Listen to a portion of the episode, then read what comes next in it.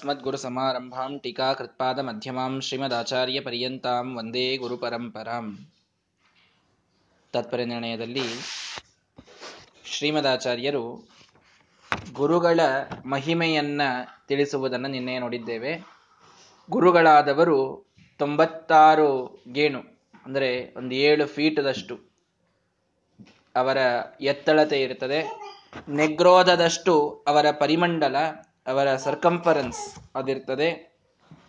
ಮುಖ್ಯವಾಗಿ ಇದು ಅವರ ಬಾಹ್ಯ ಲಕ್ಷಣಗಳಾದರೆ ಅಸಂಶಯ ಸಂಶಯಚ್ಛಿತ.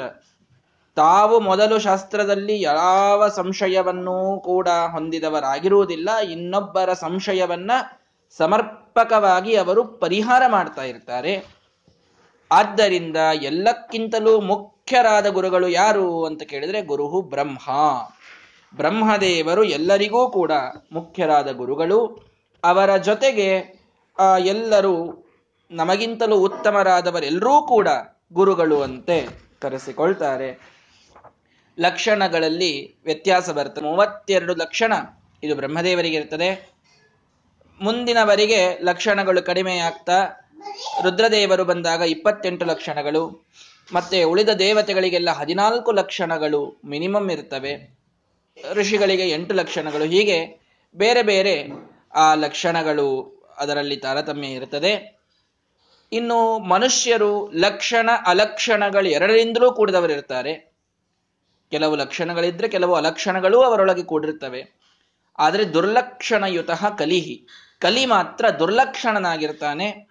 ಒಂದೂ ಲಕ್ಷಣ ಅವನಲ್ಲಿರುವುದಿಲ್ಲ. ಎಲ್ಲ ಅಲಕ್ಷಣಗಳೇ ಅವನಲ್ಲಿ ತುಂಬಿರ್ತವೆ ಹೀಗಾಗಿ ಆ ಲಕ್ಷಣ ಉಳ್ಳಂತಹ ಗುರುಗಳು ಯಾರಿದ್ದಾರಲ್ಲ, ಅವರು ಅತ್ಯಂತ ಪ್ರಸನ್ನ ಮನಸ್ಕರಾಗಿ ಏನಾದರೂ ನಮಗೆ, ಆ, ವಿದ್ಯಾದಾನವನ್ನ ಮಾಡಿದರೆ ಅಂತಹ ವಿದ್ಯೆ ಮಾತ್ರ ಸಾಧಕನಿಗೆ ಇದು ಸಫಲವಾಗ್ತದೆ. ಯಾಕೆ ಅಂತ ಕೇಳಿದರೆ, ಗುರುಗಳೊಳಗಿದ್ದಂತಹ, ಗುರುಗಳ ಅಂತರ್ಯಾಮಿಯಾದ ಭಗವಂತನೇ ನಮಗೆ ಮೋಕ್ಷವನ್ನ ಕೊಡುವಂತಹ ಭಗವಂತ. ಹೀಗಾಗಿ ಎಲ್ಲ ಕಡೆಗೆ ತಾನು ಒಂದೇ ರೂಪದಿಂದ, ಅಂದ್ರೆ ಎಲ್ಲರಿಗೂ ತಾನು ಅಗಮ್ಯನಾಗಿದ್ದರಿಂದ ಗುರುಗಳೊಳಗಿದ್ದು ತಾನು ನಮಗೆ ಫಲವನ್ನ ಕೊಡ್ತಾನೆ, ಅಂದ್ರೆ ಅವರ ದ್ವಾರ ನಮಗೆ ಅನುಗ್ರಹವನ್ನ ಮಾಡ್ತಾನೆ. ಹೀಗಾಗಿ ಗುರುಗಳು ಅಷ್ಟು ಪ್ರಸನ್ನರಾಗದೇ ಇದ್ದರೆ, ಕೋಪ ಬಂದರೆ ನಮಗೆ ಕೊಟ್ಟಂತಹ ವಿದ್ಯೆಯು ಕೂಡ ಸರ್ವಥಾ ಸಫಲವಾಗುವುದಿಲ್ಲ. ಆದ್ದರಿಂದ ಗುರುಗಳ ಅರ್ಚನೆಯನ್ನ ಅವಶ್ಯವಾಗಿ ಎಲ್ಲರೂ ಕೂಡ ಮಾಡಲೇಬೇಕು ಅನ್ನುವುದನ್ನು ತಿಳಿಸಿ ಏನೋ ಒಂದು ಪ್ರಸಂಗಕ್ಕೆ ನಮಗಿಂತಲೂ ಸಣ್ಣವರು ಗುರುಗಳಾಗುವಂಥದ್ದು ಬಂದಿತ್ತು ಅಂತಾದರೆ, ಆಗ ಮರ್ಯಾದಾರ್ಥಂ ತೇಪಿ ಪೂಜ್ಯ ಮರ್ಯಾದೆಗಾಗಿ ಅವರ ಪೂಜೆಯನ್ನೂ ಕೂಡ ಅವಶ್ಯವಾಗಿ ಮಾಡಲೇಬೇಕು, ಬಿಡುವಂತಿಲ್ಲ. ಭೀಮಸೇನ ದೇವರು ಬಲರಾಮ ದೇವರ ಪೂಜೆಯನ್ನು ಮಾಡಿದಂತೆ, ಕೃಷ್ಣ ಸಂದೀಪಿನಿ ಋಷಿಗಳ ಪೂಜೆಯನ್ನ ಮಾಡಿದಂತೆ, ರಾಮ ವಿಶ್ವಾಮಿತ್ರರ ಪೂಜೆಯನ್ನ ಮಾಡಿದಂತೆ, ಉಳಿದ ಎಲ್ಲ ದೇವತೆಗಳು ತಾವಿಲ್ಲಿ ಬಂದಾಗ, ಇಲ್ಲಿಲ್ಲಿಯ ಏನೊಂದಿಷ್ಟು ಗುರುಗಳು ಅಂತ ತಾವು ಅಂಗೀಕಾರ ಮಾಡಿರುತ್ತಾರೆ. ಅರ್ಜುನ ದ್ರೋಣಾಚಾರ್ಯರ ಪೂಜೆಯನ್ನ ಮಾಡಿದಂತೆ. ದ್ರೋಣಾಚಾರ್ಯರು ಅರ್ಜುನನಿಗಿಂತಲೂ ಬಹಳ ಚಿಕ್ಕವರು. ಯೋಗ್ಯತೆಯಲ್ಲಿ ಸಾಕ್ಷಾತ್ ಇಂದ್ರದೇವರು ಅರ್ಜುನ ಅಂತಂದ್ರೆ. ಆದರೂ ಕೂಡ ಆ ಮರ್ಯಾದಾರ್ಥಂ ಈ ಒಂದು ಅವತಾರದಲ್ಲಿದ್ದಾಗ ಮರ್ಯಾದೆಗಾಗಿ ಅವರ ಪೂಜೆಯನ್ನೂ ಕೂಡ ಅವಶ್ಯವಾಗಿ ಮಾಡಲೇಬೇಕು ಅನ್ನುವುದು ಪುರಾಣಗಳಲ್ಲಿ, ಪಂಚರಾತ್ರದಲ್ಲಿ ಅನುಮೋದಿತವಾದಂತಹ ವಿಷಯ ಅಂತ ನಮಗೆ ತಿಳಿಸಿಕೊಡ್ತಾ ಇದ್ದಾರೆ. ಹೀಗಾಗಿ ಈ ಒಂದು ಪ್ರಶ್ನೆಯನ್ನ, ಈ ಒಂದು ವಿಷಯವನ್ನು ತಿಳಿಸಬೇಕಾದಾಗ ಅಪರೋಕ್ಷ ಜ್ಞಾನದ ಬಗ್ಗೆ ಹೇಳಿದರು. ಗುರುಗಳ ಭಕ್ತಿಯಿಂದಲೇನೆ ಶಾಸ್ತ್ರವನ್ನ ತಿಳಿತಾ ಹೋದಂತೆ ಅಪರೋಕ್ಷ ಜ್ಞಾನ ಆಗ್ತದೆ ಅಂತ. ಈ ಅಪರೋಕ್ಷ ಜ್ಞಾನ ಅಂತ ಅನ್ನೋದು ಇದು ದೇವರ ರೂಪವನ್ನು ನೋಡುವುದು ಅಂತ. ಅಪರೋಕ್ಷ ಅಂದ್ರೆ ಪ್ರತ್ಯಕ್ಷ. ಪ್ರತ್ಯಕ್ಷದ ಜ್ಞಾನ ಅಂದ್ರೆ ಏನರ್ಥ? ದೇವರನ್ನ ಪ್ರತ್ಯಕ್ಷವಾಗಿ ನೋಡೋದು ಅಂತ. ಈ ದೇವರನ್ನ ಪ್ರತ್ಯಕ್ಷವಾಗಿ ನೋಡೋದು ಅಂತೇನಿದೆ, ಇದು ರಾವಣನೂ ಕೂಡ ರಾಮದೇವರನ್ನು ನೋಡಿದ್ದಾನೆ. ದುರ್ಯೋಧನ ಕೃಷ್ಣನನ್ನು ನೋಡಿರಲೇಬೇಕು. ಕಲಿಯವನು ದುರ್ಯೋಧನ, ಅವನು ಕೃಷ್ಣನನ್ನ ನೋಡಿದ್ದಿದೆ. ರಾವಣ, ರಾಮದೇವರನ್ನ, ಹಿರಣ್ಯಕಶಿಪು ನರಸಿಂಹದೇವರನ್ನ, ಹಿರಣ್ಯಾಕ್ಷ ವರಾಹದೇವರನ್ನ ಹೀಗೆ ಎಲ್ಲ ರಾಕ್ಷಸರು ಒಂದಿಲ್ಲ ಒಂದು ಭಗವಂತನ ರೂಪವನ್ನು ನೋಡಿದ್ದಿದ್ದರಿಂದ ಅಪರೋಕ್ಷ ಜ್ಞಾನ, ಪ್ರತ್ಯಕ್ಷವಾಗಿ ದೇವರು ಕಾಣಿಸೋದು. ಈ ಪ್ರತ್ಯಕ್ಷವಾಗಿ ದೇವರವರಿಗೆ ಕಾಣಿಸಿದ್ದಾನಲ್ಲ? ಎಲ್ಲಾ ದೈತ್ಯರಿಗೂ ಕೂಡ ಭಗವಂತ ಪ್ರತ್ಯಕ್ಷ ಕಾಣಿಸಿದ್ರಿಂದ ಅಪರೋಕ್ಷ ಜ್ಞಾನನೇ ನಮಗೆ ಮೋಕ್ಷಕ್ಕೆ ಕಾರಣ ಅಂತನ್ನುವುದಾದ್ರೆ ಎಲ್ಲಾ ದೈತ್ಯರು ಅಪರೋಕ್ಷ ಜ್ಞಾನಿಗಳೇ. ಯಾಕೆಂದ್ರೆ ಅಪರೋಕ್ಷ ಜ್ಞಾನ ಅಂದ್ರೆ ದೇವರು ಪ್ರತ್ಯಕ್ಷ ಕಾಣಿಸೋದು. ದೇವರು ಎಲ್ರಿಗೂ ಪ್ರತ್ಯಕ್ಷ ಕಾಣಿಸಿದ್ದಾನೆ ದೈತ್ಯರಿಗೆ. ಇಷ್ಟೆಲ್ಲಾ ದೈತ್ಯರಿಗೆ ದೇವರು ಕಂಡಾಗ ಅವರೆಲ್ಲರೂ ಅಪರೋಕ್ಷ ಜ್ಞಾನಿಗಳಾದಾಗ ಅವರಿಗೆ ಮಾತ್ರ ಮೋಕ್ಷ ಇಲ್ಲ ಅಂತಂದ್ರೆ ಏನರ್ಥ ಅಂತೊಂದು ಪ್ರಶ್ನೆ ಈಗ ಬಂದಿದೆ. ಅಪರೋಕ್ಷ ಜ್ಞಾನ ಅಂದ್ರೆ ಏನು? ದೇವರು ಕಾಣಿಸೋದು. ಹಾಗಾದರೆ ದೇವರನ್ನ ನೋಡಿದ ದೈತ್ಯರಿಗೆ ಮೋಕ್ಷ ಯಾಕಿಲ್ಲ ಅನ್ನೋದು ಪ್ರಶ್ನೆ. ಇದಕ್ಕೆ ಉತ್ತರವಾಗಿ ಶ್ರೀಮದಾಚಾರ್ಯರು ಬಹಳ ವಿಶಿಷ್ಟವಾದ ಕೆಲವು ಮಾತುಗಳನ್ನು ಹೇಳ್ತಾರೆ. ಟಿಪ್ಪಣಿಕಾರರು ವಿಶೇಷವಾಗಿ ಅದರ ವಿಸ್ತಾರವನ್ನು ಮಾಡುತ್ತಾರೆ. ಸ್ವಲ್ಪ ತಿಳಿಯುವ ಪ್ರಯತ್ನವನ್ನ ಮಾಡೋಣ. ಯದಾ ಮುಕ್ತಿ ಪ್ರದಾನಾಯ ಸ್ವಯೋಗ್ಯಂ ಪಶ್ಯತಿ ಧ್ರುವಂ ರೂಪಂ ಹರೇಸ್ತದಾ ತಸ್ಯ ಸರ್ವ ಪಾಪಾನಿ ಭಸ್ಮಸಾತ್ ಯಾಂತಿ ಅಂತ ಶ್ರೀಮದಾಚಾರ್ಯರ ಮಾತು. ಏನು? ರಾಮಾದಿಗಳನ್ನ ನೋಡಿದ ಮಾತ್ರಕ್ಕೆ ರಾವಣಾದಿಗಳಿಗೆ ಮೋಕ್ಷ ಸರ್ವಥಾ ಇಲ್ಲ, ಅವರು ಅಪರೋಕ್ಷ ಜ್ಞಾನಿಗಳು ಅಂತ ಕನ್ಸಿಡರ್ ಆಗೋದಿಲ್ಲ. ಯಾಕೆ? ಮೋಕ್ಷವನ್ನ ಕೊಡುವ ರೂಪ ಅಂತಂದ್ರೆ, ಜೀವ ತನಗೆ ಯೋಗ್ಯವಾದ ರೂಪವನ್ನ ನೋಡುವುದೇ ಅಪರೋಕ್ಷ ಜ್ಞಾನ. ಅಂದ್ರೆ ಏನರ್ಥ ನಮ್ಮ ಬಿಂಬಮೂರ್ತಿ ಯಾರೋ ಆ ಬಿಂಬಮೂರ್ತಿ ಪ್ರತ್ಯಕ್ಷವಾಗಿ ಕಾಣಿಸಿದಾಗ ಮಾತ್ರ ಅದು ಅಪರೋಕ್ಷ ಜ್ಞಾನ ಅಂತ ಕನ್ಸಿಡರ್ ಆಗ್ತದೆ. ದೇವರ ಯಾವುದೋ ಒಂದು ರೂಪವನ್ನು ನೋಡಿದ ಮಾತ್ರಕ್ಕೆ ಅಪರೋಕ್ಷ ಜ್ಞಾನ ಅಂತ ಆಗುವುದಿಲ್ಲ. ಇದನ್ನ ಅರ್ಥ ಮಾಡಿಕೊಳ್ಳ್ರಿ ವಸುದೇವ ಕೃಷ್ಣನನ್ನ ಎಷ್ಟು ನೋಡಿಲ್ಲ? ಹುಟ್ಟಿದಾಗಿನಿಂದ ನೋಡಿದ್ದಾನೆ. ವಸುದೇವ ಐಕ್ಷತ. ಎಲ್ಲಕ್ಕಿಂತಲೂ ಮೊದಲು ಕೃಷ್ಣ ಹುಟ್ಟಿದ ಮೇಲೆ ನೋಡಿದ್ದೇ ವಸುದೇವ. ಆದರೆ ಮುಂದೆ ನಾರದರ ಉಪದೇಶ ಇತ್ಯಾದಿಗಳಾದ ಮೇಲೆ ನೀನು ಹೋಗು ತಪಸ್ಸು ಮಾಡು ಅಂತ ಹೇಳ್ತಾರೆ ನಾರದರು. ಯಾಕೆ ತಪಸ್ಸು ಮಾಡಬೇಕು? ದೇವರನ್ನು ನೋಡ್ಲಿಕ್ಕೆ ತಪಸ್ಸು ಮಾಡೋ? ಮಗನನ್ನೇ ದೇವರನ್ನಾಗಿ ಉಳ್ಳಂತಹ ವಸುದೇವ ಎಲ್ಲ ಇಡೀ ಜೀವನ ಮಗನನ್ನೇ ನೋಡ್ತಾ ಇದ್ದವನು. ಮತ್ತೆ ದೇವರನ್ನು ನೋಡ್ಲಿಕ್ಕೆ ತಪಸ್ಸು ಯಾಕೆ ಮಾಡಬೇಕು? ಕೃಷ್ಣನನ್ನು ನೋಡಿದ್ರಾಯ್ತು? ಇಲ್ಲ. ಕೃಷ್ಣನನ್ನ ನೋಡಿದ ಮಾತ್ರಕ್ಕೆ ವಸುದೇವನ ಸಾಧನ ಮುಗಿಯಲಿಲ್ಲ. ಕೃಷ್ಣ ಅವನ ಬಿಂಬರೂಪಿಯಲ್ಲ.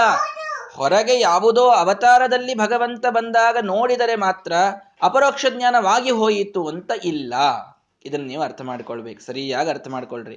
ಪ್ರತಿಯೊಬ್ಬ ಸಾಧಕ ತನ್ನ ಬಿಂಬ ಮೂರ್ತಿಯನ್ನ ನೋಡ್ಬೇಕು. ತನ್ನ ಬಿಂಬ ಮೂರ್ತಿಯನ್ನು ನೋಡ್ಬೇಕು.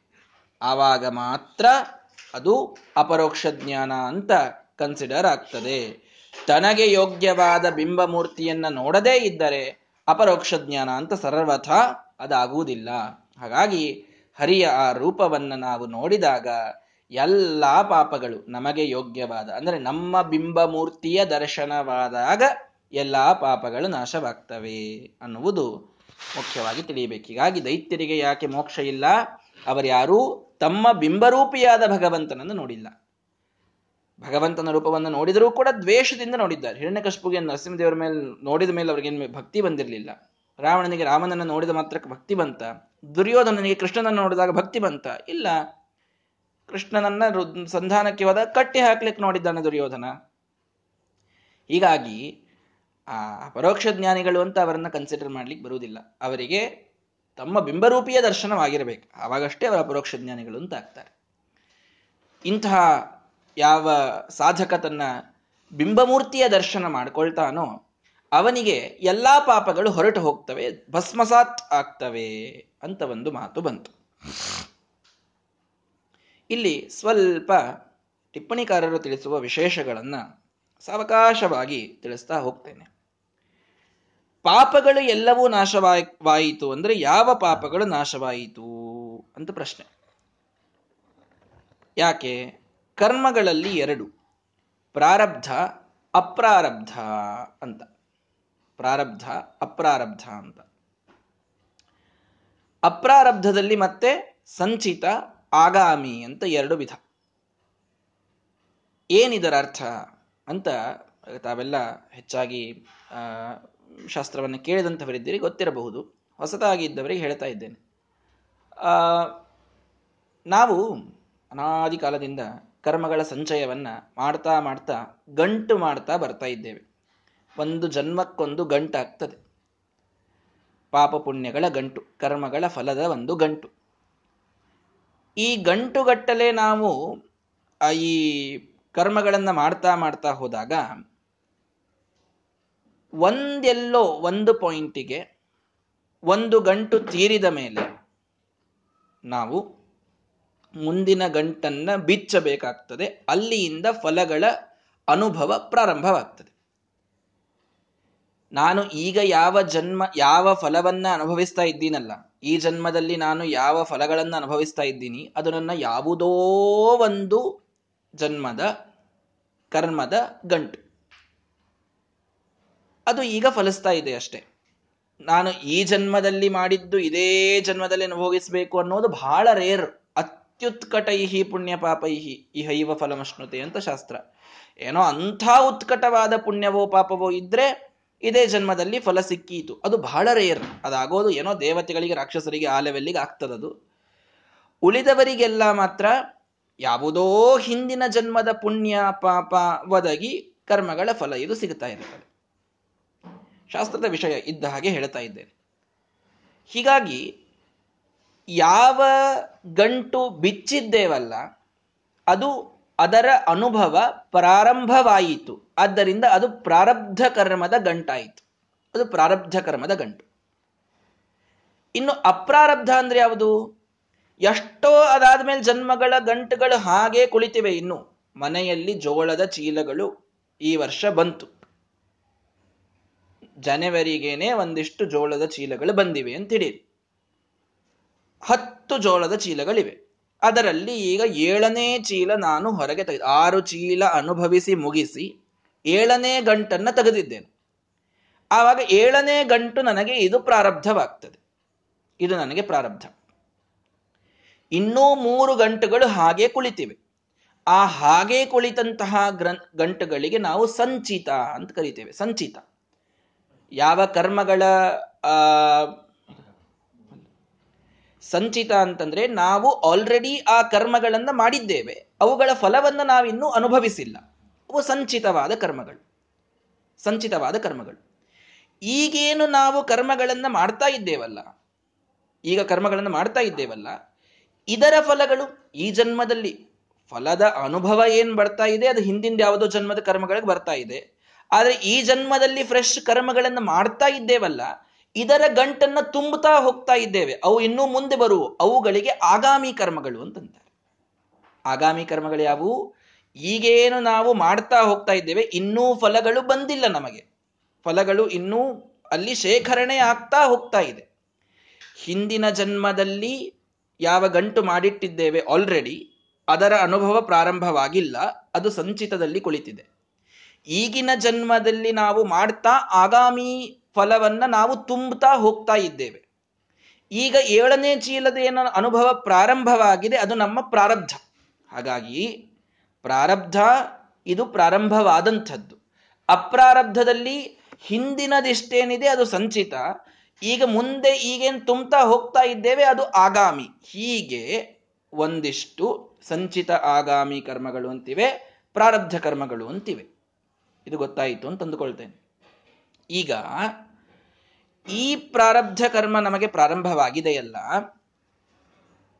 ಇದರಲ್ಲಿ ಒಂದಿಷ್ಟು ಪಾಪಗಳಿವೆ, ಒಂದಿಷ್ಟು ಪುಣ್ಯಗಳಿವೆ. ಸರಿಯಾ? ಇದರಲ್ಲೂ ಒಂದಿಷ್ಟು ಪಾಪಗಳಿವೆ, ಒಂದಿಷ್ಟು ಪುಣ್ಯಗಳಿವೆ.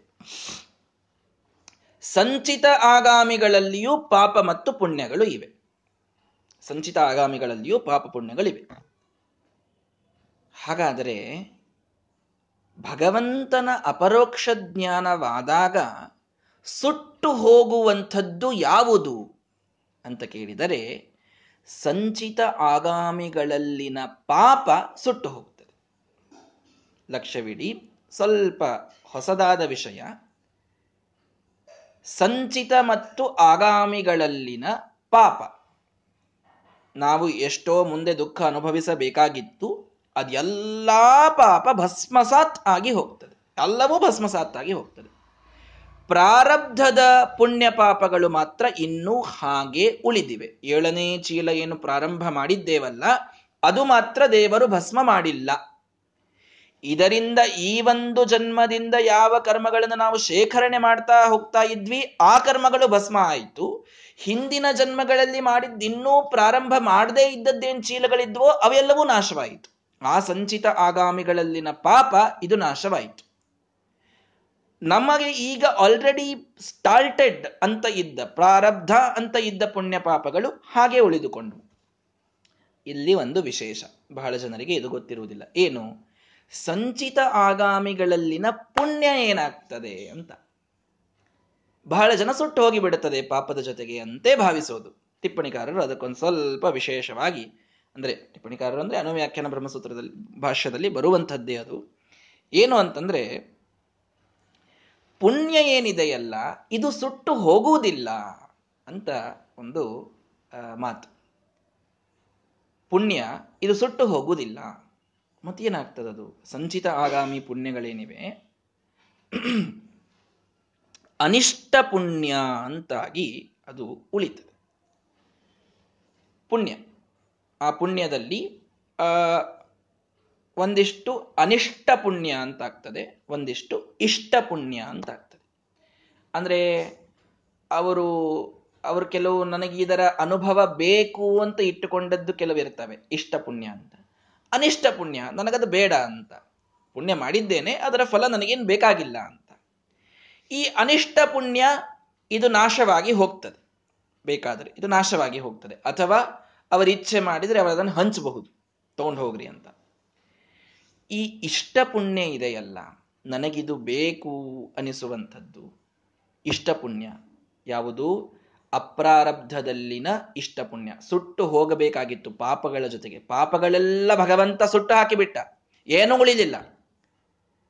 ಪುಣ್ಯದಲ್ಲಿ ಎಷ್ಟು ವಿಚಿತ್ರ ಆಗ್ತದೆ ಅಂತಂತಂದ್ರೆ, ಪುಣ್ಯದಲ್ಲಿ ಇಷ್ಟ ಪುಣ್ಯ ಅಂತ ಯಾವುದು ಉಳಿದಿದೆ, ಅದರಲ್ಲಿ ಕಾಮ್ಯ, ಅಕಾಮ್ಯ ಅಂತ ಇನ್ನೂ ಎರಡು ಸೂಕ್ಷ್ಮವಾದ ವಿಭಾಗಗಳನ್ನು ಭಗವಂತ ಮಾಡ್ತಾನೆ. ಇಷ್ಟ ಪುಣ್ಯದಲ್ಲಿ. ಅಂದ್ರೆ ಅಪರೋಕ್ಷ ಜ್ಞಾನವಾದಾಗ ಸಂಚಿತ ಆಗಾಮಿ ಪಾಪ ಎಲ್ಲ ಸುಟ್ಟೋಗಿ ಸಂಚಿತ ಆಗಾಮಿ ಪುಣ್ಯ ಏನು ಉಳಿದಿತ್ತು ಅದರಲ್ಲಿ ಅನಿಷ್ಟ ಪುಣ್ಯ ಅಂತನ್ನೋದು ಬೇರೆ ರೀತಿಯಿಂದ ಹೋಗಿ ಇಷ್ಟ ಪುಣ್ಯ ಅಂತೇನು ಉಳಿಯಿತು ಅದರಲ್ಲಿ ಕಾಮ್ಯ, ಅಕಾಮ್ಯ ಅನ್ನುವ ಭೇದವನ್ನು ಭಗವಂತ ಮಾಡ್ತಾನೆ.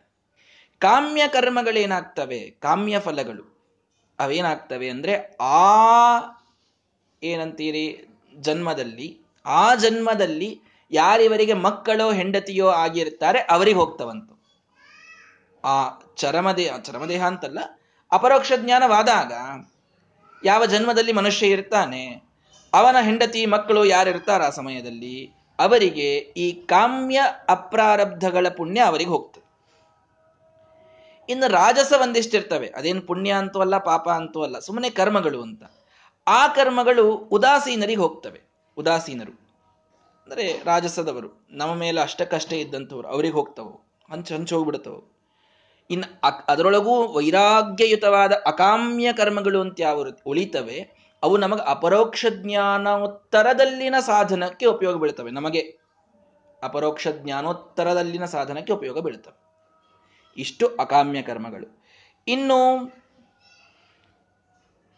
ಯಾವುದು ಪ್ರಾರಬ್ಧ ಇದೆ, ಅದು ಮಾತ್ರ ಹೋಗುವುದೇ ಇಲ್ಲ.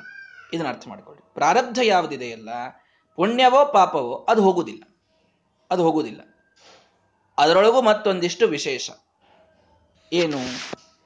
ಪಾಪಗಳು ನಮಗೆ ತಮ್ಮ ಕೆಲಸವನ್ನ ಪರಿಪೂರ್ಣವಾಗಿ ಮಾಡುವುದಿಲ್ಲ ಅಂತ. ಪ್ರಾರಬ್ಧದ ಚೀಲದೊಳಗೇನೆ ಪಾಪಗಳಿವೆ. ಆ ಪಾಪಗಳು ಅಪರೋಕ್ಷ ಜ್ಞಾನಾನಂತರದಲ್ಲಿ ಪ್ರಾರಬ್ಧ ಪಾಪಗಳೇನಿವೆ, ಅವುಗಳು ನಮಗೆ ನರಕಕ್ಕೆ ಅದೆಲ್ಲ ಹಾಕುವುದಿಲ್ಲ. ನರಕಕ್ಕೆ ಹಾಕುವುದಿಲ್ಲ. ಅತೀ ದುಃಖವನ್ನು ಉಂಟು ಮಾಡುವುದಿಲ್ಲ. ನಾರ್ಮಲಿ ಹೇಳ್ತಾರಲ್ಲ, ಒಂದು ಚೇಳು ಕಡದಾಗ ಆಗಬೇಕಾದ ದುಃಖ ಇರುವೆ ಕಡದಷ್ಟಾಗ್ತದೆ ಅಂತ. ಅಷ್ಟಾಗ್ತದೆ. ಪ್ರಾರಬ್ಧದ ಪಾಪಗಳನ್ನು ನಾವು ಅನುಭವಿಸಬೇಕಾದಾಗಲೂ ಕೂಡ, ಚೇಳು ಕಳೆದಾಗ ಆಗಬೇಕಾದಷ್ಟು ದುಃಖ ಇರುವೆ ಕಡದಷ್ಟು. ಅಂದ್ರೇನು? ಆ ಪಾಪಗಳು ತಮ್ಮ ಪೂರ್ಣ ಫಲವನ್ನು ಕೊಡ್ತವೆ ಅಂತಿಲ್ಲ. ಫಲ ಅದರೊಳಗೂ ದೇವರು ಕಟ್ ಮಾಡಿ ಕೊಡ್ತಾನೆ ಪೂರ್ಣ ಫಲವನ್ನು ಕೊಡುವುದಿಲ್ಲ. ಆ ಪಾಪಗಳು ಅಂತಹ ಘೋರ ಪಾಪಗಳಿದ್ರೂ ಕೂಡ ಕೊಡುವುದಿಲ್ಲ. ಪುಣ್ಯಗಳು ಅವಶ್ಯವಾಗಿ ತಮ್ಮ ಸುಖವನ್ನ ಪೂರ್ಣವಾಗಿ ಕೊಡುತ್ತವೆ.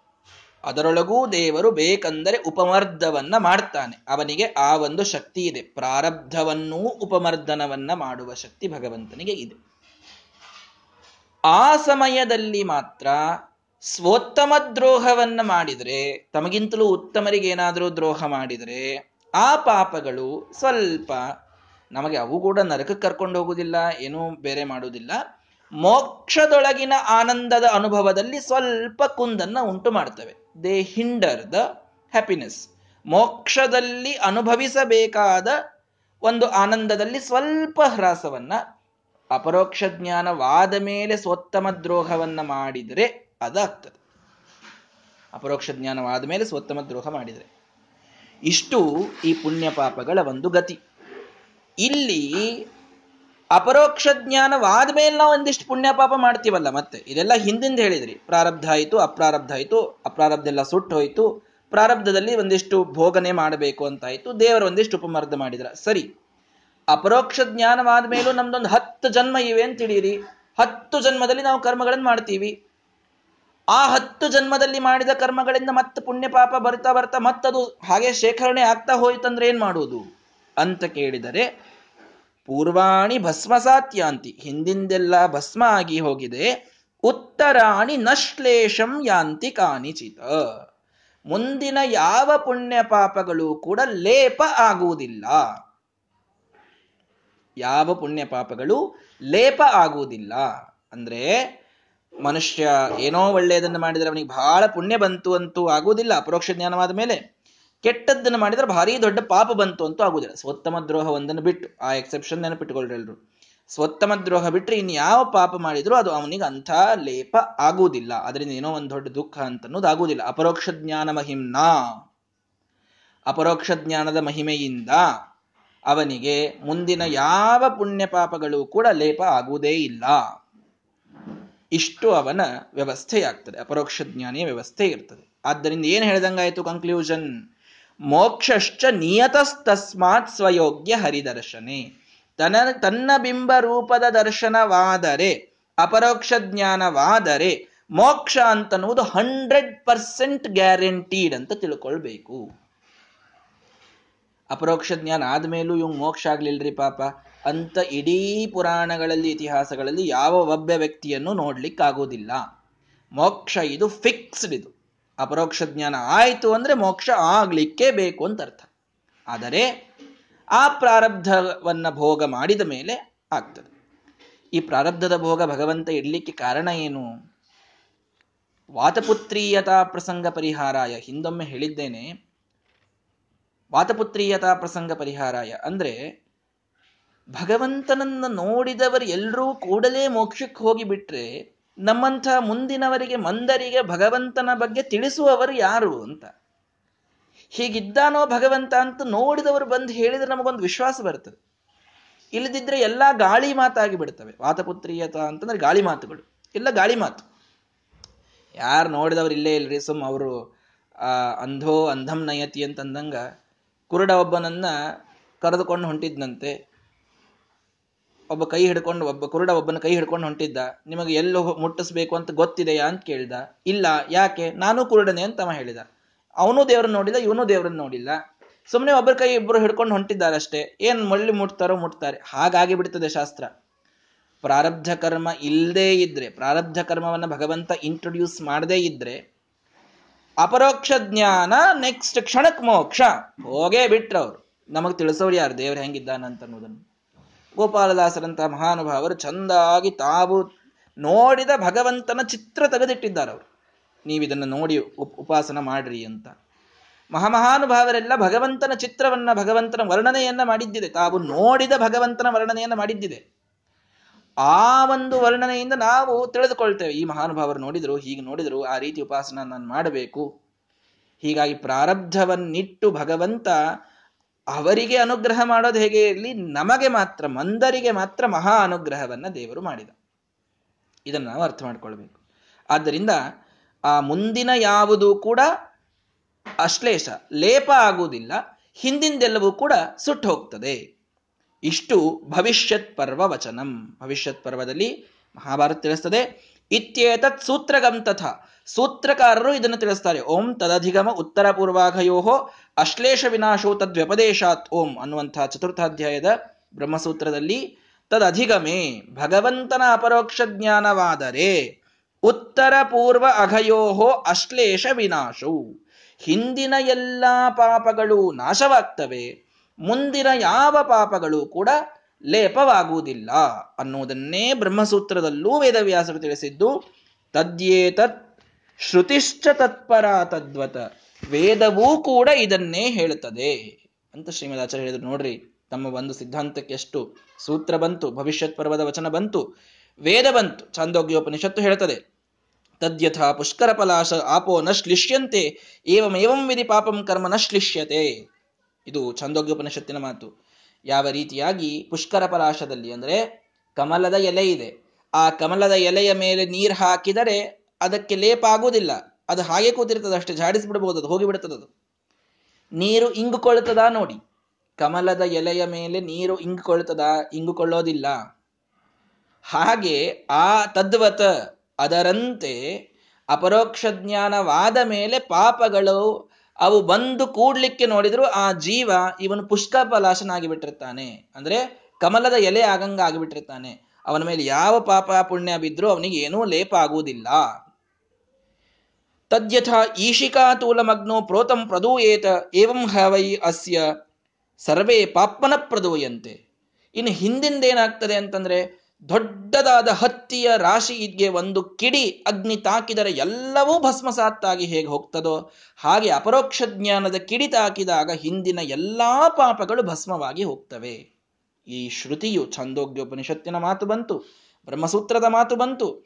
ಭವಿಷ್ಯತ್ ಪರ್ವದ ವಚನ ಬಂತು. ಇವೆಲ್ಲದರಲ್ಲಿ ಸ್ಪಷ್ಟವಾದ ಮಾತಿನಲ್ಲಿ ಪ್ರಾರಬ್ಧ ಇದು ನಾಶವಾಗುವುದಿಲ್ಲ. ಪ್ರಾರಬ್ಧ ಇರುತ್ತದೆ, ಅದನ್ನ ಭೋಗ ಮಾಡಬೇಕು ಅಪರೋಕ್ಷ ಜ್ಞಾನದ ನಂತರದಲ್ಲಿ. ಅದನ್ನು ಬಿಟ್ಟು ಉಳಿದ ಎಲ್ಲಾ ಸಂಚಿತಾಗಾಮಿ ಕರ್ಮಗಳು ಕೂಡ ಭಗವಂತ ನಾಶ ಮಾಡ್ತಾನೆ, ಪಾಪಗಳನ್ನು ನಾಶ ಮಾಡ್ತಾನೆ, ಪುಣ್ಯವನ್ನ ಅನಿಷ್ಟ ಇಷ್ಟ ಭಾಗ ಮಾಡಿ ಅದನ್ನು ಹಂಚ್ತಾನೆ.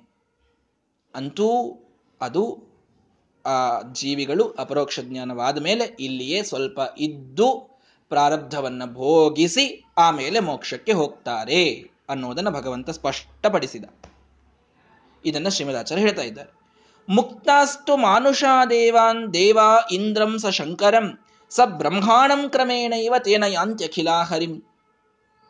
ಸರಿ, ಮನುಷ್ಯರು ಮುಕ್ತರಾದರು ಅಂತ ಹಿಡೀರಿ ಮುಕ್ತರಾದ ಮನುಷ್ಯರು ಭಗವಂತನನ್ನ ಪಡೆಯುವ ಮಾರ್ಗ ಎಷ್ಟಿವೆ ಮುಕ್ತರಾದ ಮನುಷ್ಯರು ಭಗವಂತನನ್ನ ಪಡೆಯುವ ಮಾರ್ಗ ಎರಡಿವೆ. ಗರುಡ ಮಾರ್ಗ, ಶೇಷ ಮಾರ್ಗ ಅಂತ. ಹೀಗಾಗಿ ಮಾನುಷಾಹ ದೇವಾನ್, ಮನುಷ್ಯರು ದೇವತೆಗಳನ್ನ ಪಡೀತಾರೆ. ದೇವತೆಗಳನ್ನು, ತಮ್ಮ ತಮಗೆ ಯೋಗ್ಯರಾದ ದೇವತೆಗಳನ್ನು ಪಡೀತಾರೆ. ಆ ದೇವತೆಗಳೆಲ್ಲರೂ ಇಬ್ಬರನ್ನ ಇಂದ್ರನನ್ನಾದರೂ ಪಡೀತಾರೆ, ಕಾಮನನ್ನಾದರೂ ಪಡಿ ಪಡೆಯುವುದು ಅಂತಂದ್ರೆ ಏನು ಇವರ ಜೀವ ಅವರ ದೇಹದೊಳಗೆ ಹೋಗಿ ವಾಸ ಮಾಡುವುದು ಅಂತ ಅರ್ಥ ಪಡೆಯುವುದು ಅಂತಂತಂದ್ರೆ ಉತ್ಕ್ರಾಂತಿ ಅಂತಂತಾರೆ. ಅಂದ್ರೆ ತಮ್ಮ ಮೇಲಿನವರ ದೇಹ ಪ್ರವೇಶ ಮಾಡುವುದು ಅಂತ. ನೋಡಿ, ಹೋಗಬೇಕಾದಾಗ ಈ ಒಂದು ಪ್ರೊಸೀಜರ್ ಫಾಲೋ ಆಗ್ತದೆ, ಈ ಪ್ರೋಟೋಕಾಲ್ ಫಾಲೋ ಆಗ್ತದೆ. ಏನು? ಎಲ್ಲಾ ಮನುಷ್ಯರು ಯಾರು ಮೋಕ್ಷ ಪಡೆಯುವವರು ಇರ್ತಾರೆ, ಅಪರೋಕ್ಷ ಜ್ಞಾನ ಆಗಿ ಪ್ರಾರಬ್ಧ ಎಲ್ಲ ಮುಗಿದು ಮೋಕ್ಷ ಪಡೆಯುವವರು ಇರ್ತಾರೆ, ಅವರು ಉತ್ತಮ ದೇವತೆಗಳಲ್ಲಿ ಹೋಗ್ತಾರೆ. ಒಬ್ಬರೊಬ್ಬರೊಬ್ಬೊಬ್ಬರು ದೇವತೆಗಳಲ್ಲಿ ಹೋಗ್ತಾರೆ. ಆ ದೇವತೆಗಳೆಲ್ಲರೂ ಕೂಡಿ ಫೈನಲ್ ಆಗಿ ಹೋಗೋದು ಇಬ್ರನ್ನ. ಇಬ್ಬರ ದೇಹ ಪ್ರವೇಶ ಮಾಡ್ತಾರೆ. ಕೆಲವರು ಇಂದ್ರ ದೇವರನ್ನ ಕೆಲವರು ಕಾಮನನ್ನ. ಇಂದ್ರ, ಕಾಮ ಇವರಿಬ್ರು ಆಲ್ಮೋಸ್ಟ್ ಈಕ್ವಲ್ ಯೋಗ್ಯತೆಯಲ್ಲಿ. ಕಾಮ, ಭರತ ಅಂತ ಹೇಳಿದನಲ್ಲ, ಭರತನಾಗಿ ಅವತಾರ ಮಾಡಿದಂಥವ. ಅಥವಾ ಕೃಷ್ಣಾವತಾರದಲ್ಲಿ ಪ್ರದ್ಯುಮ್ನಾಗಿ ಅವತಾರ ಮಾಡಿದಂಥವ ಭಗವಂತನ ಚಕ್ರಕ್ಕೆ ಅಭಿಮಾನಿಯಾದಂಥವ ರುದ್ರದೇವರ ಮಗನಾಗಿ ಸ್ಕಂದನಾಗಿ ಹುಟ್ಟಿದವನ ಇವನೇ ಕಾಮ. ಇವನು ಇಂದ್ರನಿಗಿಂತಲೂ ಸ್ವಲ್ಪ ಕಡಿಮೆ, ಈಶತ್ ನ್ಯೂನ. ಇಲ್ಲದಿದ್ದರೆ ಆಲ್ಮೋಸ್ಟ್ ಇಂದ್ರದೇವರಿಗೆ ಈಕ್ವಲ್ ಅಂತ ಹಿಡಿಲಿ ಕಡ್ಡಿ ಇಲ್ಲ. ಈ ಕಾಮನನ್ನ ಕೆಲವು ದೇವತೆಗಳು ಪಡೀತಾರೆ, ಇಂದ್ರನನ್ನ ಕೆಲವು ದೇವತೆಗಳು ಪಡೀತಾರೆ. ಸಶಂಕರಮ, ಅವರು ರುದ್ರದೇವರನ್ನು ಪಡೀತಾರೆ ಅಂತ ಇಲ್ಲಿ ಬರ್ತದೆ.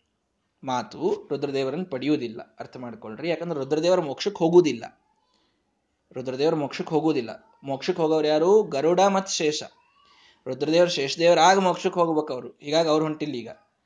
ಹೀಗಾಗಿ ಇಂದ್ರದೇವರು ಗರುಡನನ್ನ ಪಡೀತಾರೆ. ಅದಕ್ಕೆ ಅನುವ್ಯಾಖ್ಯಾನದ ವಚನ ಬಂತು. ಏನು? ಇಂದ್ರ ಪ್ರವೇಶಸ್ತು ಯದಾ ಉಚ್ಯತೇತ್ರ ತದಾ ಹಿ ಉಮಾ ಇತ್ಯೇವ ಸುಪರ್ಣ ಪತ್ನಿ ಉಕ್ತಾ ಸುಪರ್ಣಶ್ಚ ಗಿರೀಶ ನಾಮ್ನ ಗಿರೀಶ ಅನ್ನೋ ಹೆಸರಿನಿಂದ ರುದ್ರ ಅನ್ನೋ ಹೆಸರಿನಿಂದ ಇಲ್ಲಿ ಗರುಡ ದೇವರನ್ನೇ ತಗೊಳ್ಬೇಕು ಅನ್ನೋ ವ್ಯಾಖ್ಯಾನದ ಮಾತು. ಹಾಗಾಗಿ ಇಂದ್ರದೇವರು ಗರುಡನನ್ನ ಪಡೀತಾರೆ. ಅವರನ್ನೆಲ್ಲ ಹಿಂದಿನ ಮುಕ್ತರೆಲ್ಲ ಪಡೆದಿರ್ತಾರೆ. ದೇವತೆಗಳು ಬಂದಿರ್, ದೇವತೆಗಳೊಳಗೆ ಇಂದ್ರ, ದೇವತೆಗಳೆಲ್ಲ ಇಂದ್ರದೇವರೊಳಗೆ ಬಂದಿರ್ತಾರೆ. ಆ ಇಂದ್ರದೇವರು ಗರುಡನನ್ನ ಪಡೀತಾರೆ. ಕಾಮ ಶೇಷನನ್ನ ಪಡೀತಾರೆ. ಈ ಗರುಡ ಮಾರ್ಗ ಶೇಷ ಮಾರ್ಗದಿಂದ ಸಬ್ರಹ್ಮಾಣಂ ಕ್ರಮೇಣೈವ. ಆ ಗರುಡ ಮತ್ತು ಶೇಷರಿಬ್ಬರು ಬ್ರಹ್ಮದೇವರನ್ನ ಪಡೀತಾರೆ. ತೇನ ಯಾಂತ್ಯಖಿಲಾಹರಿಂ. ಹರಿಂ ಬ್ರಹ್ಮದೇವರೆಲ್ಲರನ್ನು ಕರ್ಕೊಂಡು ಹೋಗಿ ವಿರಜಾ ನದಿ ದಂಡಿ ಕೂಡಿಸಿ ಉಪದೇಶ ಮಾಡಿ ಅವರ ಲಿಂಗದೇಹ ವಿರಜಾ ನದಿಯೊಳಗೆ ಭಂಗ ಮಾಡಿಸಿ ಮೋಕ್ಷಕ್ಕೆ ಕರ್ಕೊಂಡು ಹೋಗ್ತಾರೆ. ಸ ಏನಾನ್ ಬ್ರಹ್ಮಗಮಯತಿ. ಹೀಗೆ ಈ ಒಂದು ಉತ್ಕ್ರಾಂತಿ, ಈ ಒಂದು ಮಾರ್ಗ. ಈ ಮಾರ್ಗದಲ್ಲಿ ಎಲ್ಲರೂ ತಮ್ಮ ತಮ್ಮ ಉತ್ತಮರ ಪ್ರವೇಶವನ್ನು ಮಾಡ್ತಾ ಮಾಡ್ತಾ ಮಾಡ್ತಾ ಇಂದ್ರ ಕಾಮರನ್ನ ಪಡೆದು, ಇಂದ್ರ ಗರುಡದೇವರನ್ನ ಕಾಮ ಶೇಷದೇವರನ್ನ ಪಡೆದು ಅವರಿಬ್ಬರು ಬ್ರಹ್ಮದೇವರನ್ನ ಪಡೆದು ಅಲ್ಲಿಯಿಂದ ಮೋಕ್ಷಕ್ಕೆ ಹೋಗ್ತಾರೆ. ಉತ್ತರೋತ್ತರ ವಶ್ಯಾಶ್ಚ ಮುಕ್ತ ರುದ್ರ ಪುರಸ್ಸರಾಹ ರುದ್ರದೇವರನ್ನ ಹಿಡಿದುಕೊಂಡು ಎಲ್ಲರೂ ಕೂಡ, ಅಂದ್ರೆ ಗರುಡಶೇಷರು ಎಲ್ಲರೂ ಕೂಡ ಉತ್ತರೋತ್ತರ ವಶ್ಯಾಹ. ಮೇಲ್ಮೇಲ್ನವರನ್ನ ಪಡೀತಾ ಹೋಗ್ತಾರೆ. ಆ ಮೋಕ್ಷವನ್ನು ಪಡೆದ ಮೇಲೆ ನಿರ್ದೋಷಾಹ ನಿತ್ಯ ಸುಖಿನಃ ಪುನರಾವೃತ್ತಿ ವರ್ಜಿತಾ ಯಾವ ದೋಷ ಅಲ್ಲಿರುವುದಿಲ್ಲ ಅಲ್ಲಿ ಹೋದ ಮೇಲೂ ಅವ್ರು ಭಾಳ ಪೊಲಿಟಿಕ್ಸ್ ಮಾಡಿದ್ರಿ, ನಮಗೇನು ಭಾಳ ಸಿಗಲೇ ಇಲ್ಲ. ನಮಗೆ ಫಸ್ಟ್ ರ್ಯಾಂಕ್ ಬರಬೇಕಾಗಿತ್ತು, ಬರಲಿಲ್ಲ ಸೆಕೆಂಡ್ ರ್ಯಾಂಕ್ ಕೊಟ್ಟರು ಏನ್ ಅಸೂಯ, ದ್ವೇಷ, ಮಾತ್ಸರ್ಯ, ಕಾಮ, ಕ್ರೋಧ, ಏನೂ ದೋಷ ಅಲ್ಲಿರುವುದಿಲ್ಲ ಅಷ್ಟು ನಿರ್ದುಷ್ಟ, ನಿರ್ಮಲವಾದ ಲೋಕ. ನಿತ್ಯ ಸುಖಿನಃ, ನಿತ್ಯವಾಗಿ ಸುಖವನ್ನೇ ಅನುಭವಿಸ್ತಾ ಇರ್ತಾರೆ. ಮೋಕ್ಷಕ್ಕೆ ಹೋದ್ಮೇಲೆ. ಪುನರಾವೃತ್ತಿ ವರ್ಜಿತ, ಮತ್ತಿಲ್ಲಿ ಬರಬೇಕು ಅಂತ ಅನಿಸುವುದಿಲ್ಲ ಬರುವುದಿಲ್ಲ. ಬರುವುದೇ ಇಲ್ಲ. ಯದ್ಗತ್ವ ನ ನಿವರ್ತಂತೆ, ತದ್ಧಾಮ ಪರಮಮ್ಮ ಒಮ್ಮೆ ಭಗವಂತನ ಆ ವೈಕುಂಠವನ್ನ, ಮೋಕ್ಷವನ್ನ ಪಡೆದ ಮೇಲೆ ಮತ್ತೆ ಮರಳಿ ಬರುವ ಅವಕಾಶವಿಲ್ಲ. ಅಲ್ಲಿ ಹೋದವರು ಅನಂತ ಕಾಲದವರೆಗೆ ಸುಖವನ್ನು ಅನುಭವಿಸ್ತಾ ಅಲ್ಲಿ ಇದ್ದು ಬಿಡ್ತಾರೆ ಸ್ವೇಚ್ಛೆಯೈವ ರಮಂತೇತ್ರ ನಾನಿಷ್ಟಂ ತೇಷು ಕಿಂಚನ. ಸ್ವಲ್ಪ ಆದರೂ ಅಲ್ಲೂ ಅವರಿಗೆ ಅನಿಷ್ಟ ಆಯಿತು ಅಂತ ಆಗುವುದೇ ಇಲ್ಲ. ಏನೂ ಅನಿಷ್ಟವಾಗುವುದಿಲ್ಲ.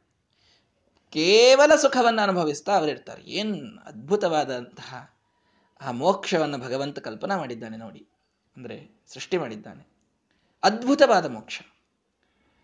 ಅದ್ಭುತ ಅಂತ ಯಾಕೆ ಅಂದ್ರೆ ಮರಳಿ ಬರುವುದಿಲ್ಲ ಸ್ವಲ್ಪ ಅನಿಷ್ಟ ಆಗುವುದಿಲ್ಲ, ಕೇವಲ ಸುಖಮಯ. ಇಂಥ ಲೋಕದ ಪರಿಕಲ್ಪನೆಯಾದರೂ ಯಾವ ಮನುಷ್ಯನಿಗೆ ಬಂದೀತು? ಅಂಥದ್ದನ್ನ ದೇವರು ಮನುಷ್ಯನಿಗೆ ಕೊಡುತ್ತಾನೆ ಅಂತಂದ್ರೆ ಅವನ ಕರುಣೆ ಎಷ್ಟು ಅನ್ನುವುದನ್ನು ಅರ್ಥ ಮಾಡಿಕೊಳ್ಬೇಕು. ಏನೂ ಅನಿಷ್ಟ ಆಗುವುದಿಲ್ಲ. ಸ್ವೇಚ್ಛೆಯೈವರಮಂತೆ ತಮ್ಮ ಇಚ್ಛೆಗೆ ಬಂದಷ್ಟು ಅವರು ಅಲ್ಲಿ ಆನಂದದಿಂದ ಇರ್ತಾರೆ. ಇಷ್ಟೇ ಒಂದು ಅಲ್ಲಿ ಸೂಕ್ಷ್ಮ ನಾವು ತಿಳಿದುಕೊಳ್ಳಬೇಕು. ದೇಹ ಇರುವುದಿಲ್ಲಲ್ಲ ಅವರಿಗೆ, ಭೋಗ ಹೇಗೆ ಮಾಡ್ತಾರೆ ಅಂತ ಅನ್ನೋದು ದೇಹ ಇರುವುದಿಲ್ಲ ಅವರಿಗೆ. ಲಿಂಗದೇಹವು ಭಂಗವಾಗಿ ಹೋಗ್ಬಿಟ್ಟಿರ್ತದೆ. ಅಲ್ಲಿ ಹೋಗಿ ಭೋಗ ಹೇಗೆ ಮಾಡ್ತಾರೆ? ಅಂದ್ರೆ ಸ್ವೇಚ್ಛೆಯ ರಮಂತೆ ಅನ್ನೋ ಮಾತದಕ್ಕೆ ಬಂತು. ತಮ್ಮ ಇಚ್ಛಾ ಶರೀರವನ್ನ ಹೊಂದಿ ತಾವು ಭೋಗವನ್ನು ಮಾಡ್ತಾರೆ. ಆತ್ಮನಿಗೆ ದೇಹ ಬೇಕು ಭೋಗ ಮಾಡಲಿಕ್ಕೆ. ಹಾಗಾಗಿ ಚಿನ್ಮಾತ್ರ ಶರೀರವನ್ನ, ಚಿದಾನಂದಾತ್ಮಕವಾದ ಯಾವುದೋ ದೇಹವನ್ನ ಹುಲಿಯಾಗಿ ಭೋಗ ಮಾಡಬೇಕು ಅನ್ಸಿದ್ರೆ ಹುಲಿ ಆಗ್ತಾರೆ, ಮನುಷ್ಯ ಆಗಬೇಕು ಅಂದ್ರೆ ಮನುಷ್ಯ ಆಗ್ತಾರೆ ಕುದುರೆ ಆಗಬೇಕು ಅಂದ್ರೆ ಕುದುರೆ ಆಗ್ತಾರೆ ಕೋವಿಡ್ ವೈರಸ್ ಆಗಬೇಕು ಅಂದ್ರೆ ವೈರಸ್ ಆಗ್ತಾರೆ. ಏನ್ ಅವರಿಗೆ ಇಚ್ಛೆ ಬರ್ತದೋ ಅದಾಗ್ತಾರೆ ಇಚ್ಛೆ ಬಂದಂತಾಗಿ ತಾವು ಭೋಗವನ್ನು ಮಾಡ್ತಾರೆ. ಭೋಗವನ್ನು ಮಾಡೋದು ಕೊನೇ ಕಾಲ ಕಾಲದವರೆಗೆ, ಅನಂತ ಕಾಲದವರೆಗೆ ಭೋಗವನ್ನು ಮಾಡ್ತಾರೆ. ಈ ರೀತಿ ಮೋಕ್ಷವನ್ನ ಸುಖಿಗಳು ಅವರು ತಾವು ಪಡೀತಾರೆ. ಎಂದಿಗೂ ಅವರಿಗೆ ಅನಿಷ್ಟ ಅಂತ ಅನ್ನೋದಾಗುವುದಿಲ್ಲ ಅನ್ನುವಂತಹ ಮಹಾಮೋಕ್ಷ ಸ್ವರೂಪವನ್ನ ನಮ್ಮ ಶ್ರೀಮದಾಚಾರ್ಯರು ನಮಗೆ ತಿಳಿಸಿಕೊಡ್ತಾರೆ. ನಿಜವಾಗಿ ಅವರು ಆನಂದ ತೀರ್ಥರು. ಇಂಥ ಆನಂದಮಯವಾದಂತಹ ಮೋಕ್ಷವನ್ನ ಕೊಡುವ ತೀರ್ಥ ಅಂದರೆ ಶಾಸ್ತ್ರವನ್ನ ರಚನೆ ಮಾಡಿದವರಾದ್ದರಿಂದ ಆನಂದ ತೀರ್ಥರು ಅನ್ನುವಂಥದ್ದು ಸಾರ್ಥಕವಾದಂತಹ ಹೆಸರು ಅವರಿಗೆ ಕೊಡುತ್ತದೆ. ಹೀಗೆ ಈ ದೇವತೆಗಳ ಒಂದು ವಿಚಾರ ಹೀಗಾದರೆ ಅಸುರರಿಗೆ ಏನಾಗ್ತದೆ ಅಂತ ಒಂದೆರಡು ಶ್ಲೋಕಗಳಲ್ಲಿ ತಿಳಿಸಿ ಈ ಅಧ್ಯಾಯವನ್ನ ಅವರು ಉಪಸಂಹಾರ ಮಾಡುತ್ತಾರೆ. ನಾಳೆಯ ದಿನ ಪ್ರಥಮ ಅಧ್ಯಾಯದ ಮಂಗಳವನ್ನ ನಾವೆಲ್ಲರೂ ಕೂಡ ಮಾಡೋಣ. ಶ್ರೀಕೃಷ್ಣಾರ್ಪಣ ಮಸ್ತು ಹರಯೇ ನಮಃ.